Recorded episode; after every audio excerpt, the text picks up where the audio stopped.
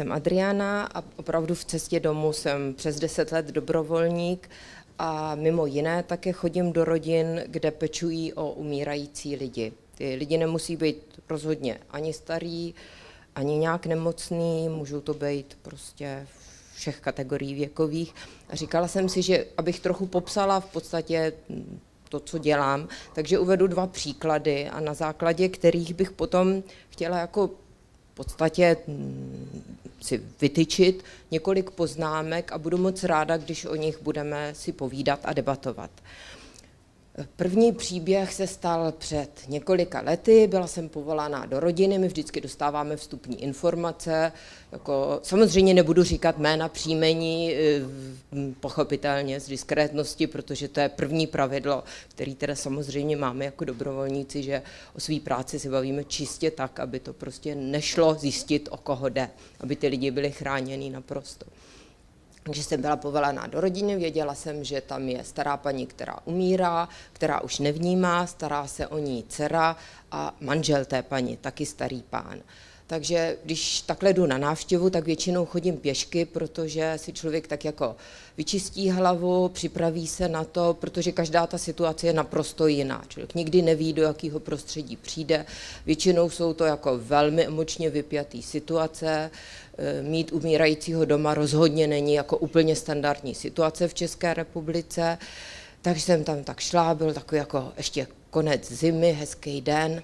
Došla jsem, byla tam moc sympatická paní zhruba mýho věku, která prostě potřebovala nevím co zařídit, ukázala mě, ležela tam ta její maminka, o kterou jsem se měla starat. Byla paní mm, opravdu téměř průzračná. Ono se někdy stane, když ty starý lidi už jako tak odcházejí, tak tak jako legračně nebo zvláštním způsobem se stávají tak jako průzrační. Ona už dlouho nevnímala, nebo všichni si mysleli, že nevnímá, ležela, vypadala moc krásně, úplně klidně. E, její manžel byl taková stará škola, gentleman a prostě usoudil, že i když přijde dobrovolník pomáhat, tak v podstatě on mě musí hostit, uvařit mě čaj a v podstatě si se mnou povídat, protože jako on to všechno zvládne. Takže jsme seděli vedle, na paní jsme viděli a on, začali jsme si povídat, měli jsme mnoho styčných bodů. Vždycky, když jako se trošku připravuju, tak jako určitě vždycky zabere to, odkud ty lidi jsou. Vždycky, když nevíte, jako jaký téma máte úplně, on je technik, já výtvarník a tak, tak jsem se zeptala, odkud je a ten pán najednou se to tak jako zvláštně jako roztrhli nebesa a on mě začal povídat svůj životní příběh, který byl neuvěřitelně zajímavý, protože on byl ze Slezska, samozřejmě prožil napřed teda mm, okupaci, potom druhou světovou válku, neuvěřitelný peripetie, povídal, povídal, já jsem teda měla odejít, ale prostě nemohla jsem odejít, čekali jsme na dceru a byl to jako naprosto úchvatný příběh. Eh, vrátila se dcera, ještě jsme si chvíli povídali, paní byla celou dobu úplně v pořádku, Vrátila jsem se domů a ještě když jsem šla dolů, tak jsem té dceři říkala, že mě tatínek ten příběh povídal, že byl úžasný. A ona řekla, mě to nikdy neřek, jako mě tyhle věci nikdy neměl čas říct, tak mě to musíte ještě pak sdělit. Takže jsem šla domů a ještě si dokonce strašně pamatuju, že jako se najednou udělalo jaro. Jako ten den, prostě jestli si to, to taky znáte, prostě když se ta zima zlomí do toho jara, takže najednou voněl vzduch a bylo jaro. A bylo to takový, jsem z toho měla dobrý pocit a druhý den mě volali z cesty domů, že zemřel tenhle pán, ne ta paní, že zemřel ten pán náhle, on byl nemocný, já jsem to věděla. A tak jsem z toho byla hrozně zaskočená, mě ten příběh ještě převyprávěl a konec je ten, že ta jeho paní, která údajně nevnímala, nic nevěděla, umřela asi 12 hodin po něm. Já to říkám schválně, protože žádný vůbec nevím co, proč, jak to je, ale jsou to příběhy, které prostě se v, s těma lidma, s kterými my se stýkáme, se stávají. A pak mám ještě druhý příběh, který je teda tak jako hodně že jo, emočně vypjatý. A ten druhý taky, proto jsem si je vybrala, aby to nebyly všechny příběhy, aby vás to právě zaujalo. A ten druhý je, jsem byla zase povolaná do rodiny, kde umíral pán, který měl Parkinsona a prostě ještě jako k tomu demenci a taky v podstatě to byl finální, terminální pacient a starala se o něj manželka která byla o dost mladší a starala se o něj naprosto dokonale, až tak, že od něj v podstatě za poslední půl rok vůbec nikdy neodešla. Nikdy, ani na chviličku, prostě stále byla u něj pak musela něco zařídit, jestli zdravotní pojišťovna, nepamatuju si to už přesně, takže bylo i hrozně těžký, protože já jsem napřed tam zvonila, ona nechtěla odejít, pak prostě nějak jsme řekli, že opravdu to zvládnu, takže ona skutečně, že odejde jenom na pár hodin, prostě aby to zařídila, protože ho tam nechce nechat toho pána ještě takový přesně v téma předsudky, jako kdybyste tu paní viděli, tak by člověk si myslel leda, co si jen ne, že se takhle vzorně pečuje o svého manžela. Takže jsem tam přišla, ten pán velmi těžce dýchal, měl horečku, měl takový ty hrozně dlouhý, jako bezdechový stavy.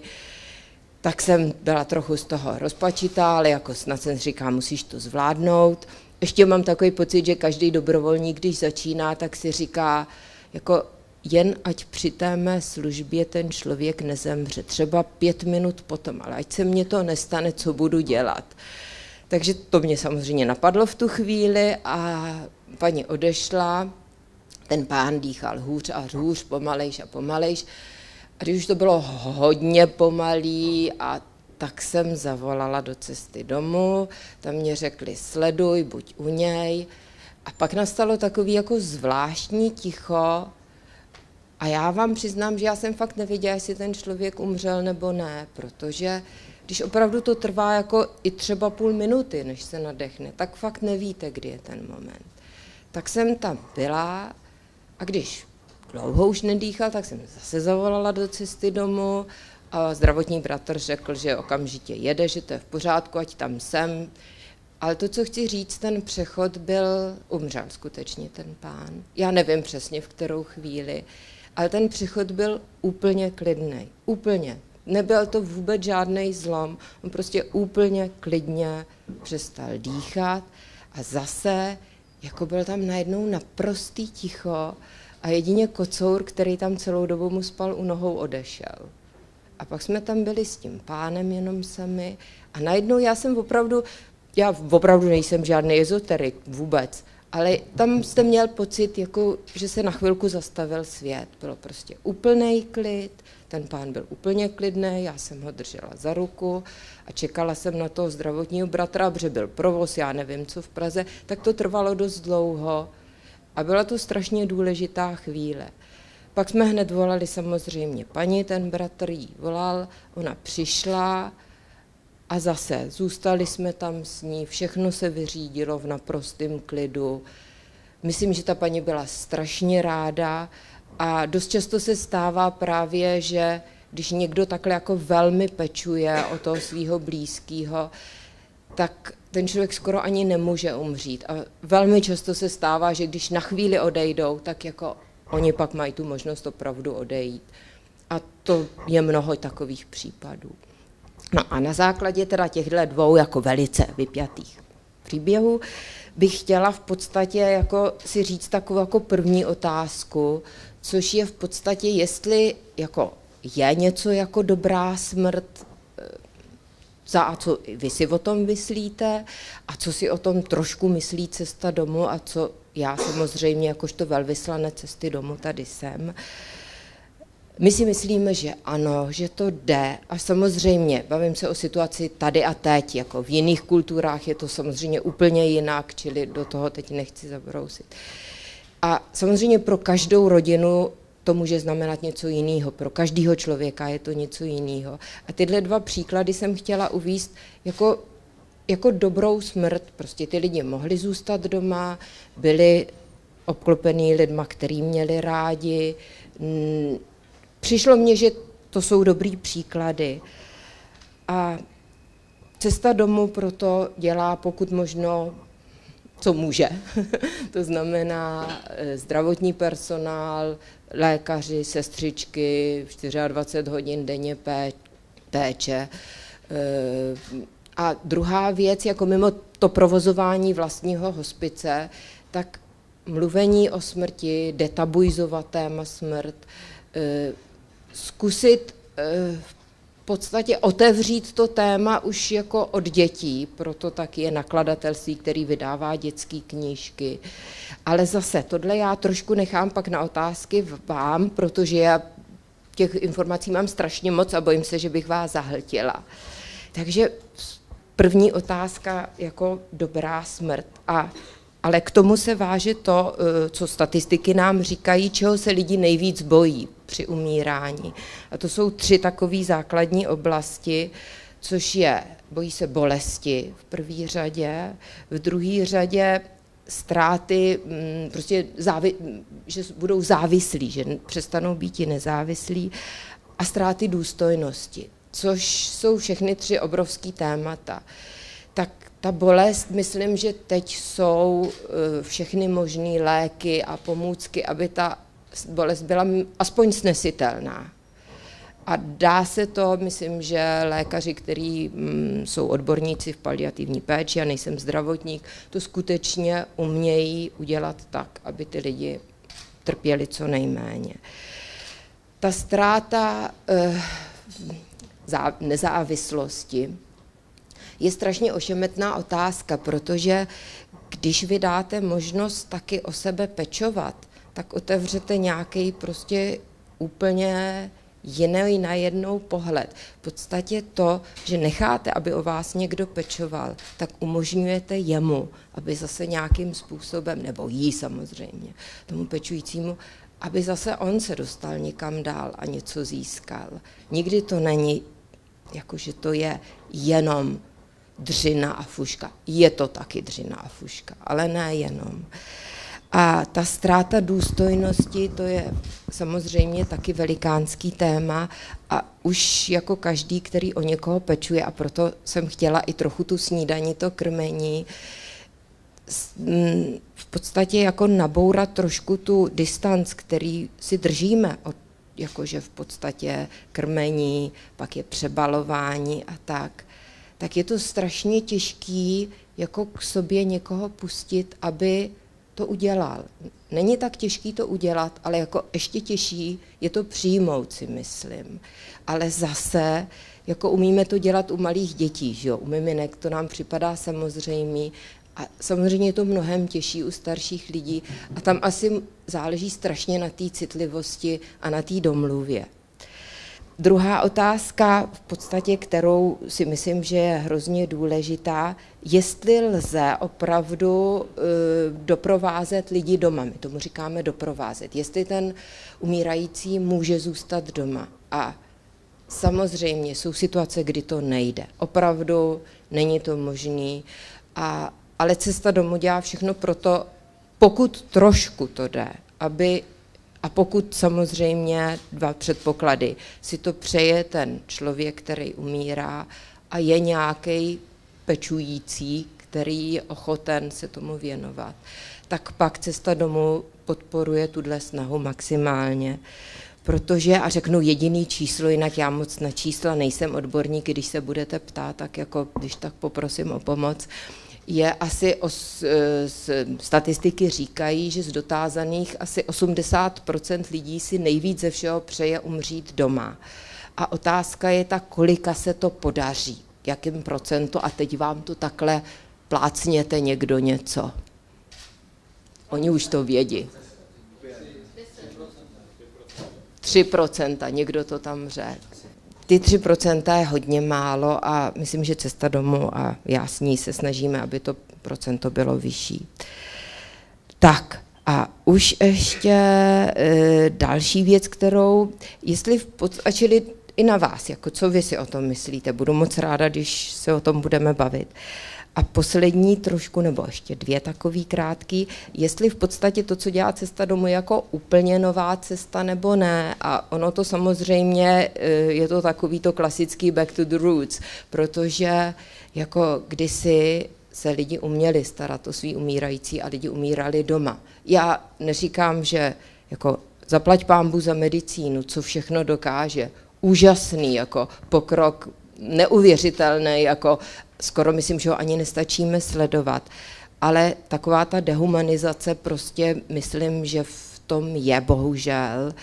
A trošku my se jako vracíme k tomu, co jsme kdysi uměli. Třeba my jsme dost ztratili rituály, to říkám takový kliše, hodně se o tom píše, tak jako nechci to moc rozebírat, ale když si třeba vemu jenom svou babičku, tak dobře, já jsem už taky nejsem nejmladší, ale moje babička, ta pochovala uh, tři děti za španělský chřipky, mému strýčkovi Vitoriovi koupili rubášek a rakvičku a on pak mizera neumřel, no, takže babička mu to celý život vyčítala, že měla výlohy nadarmo.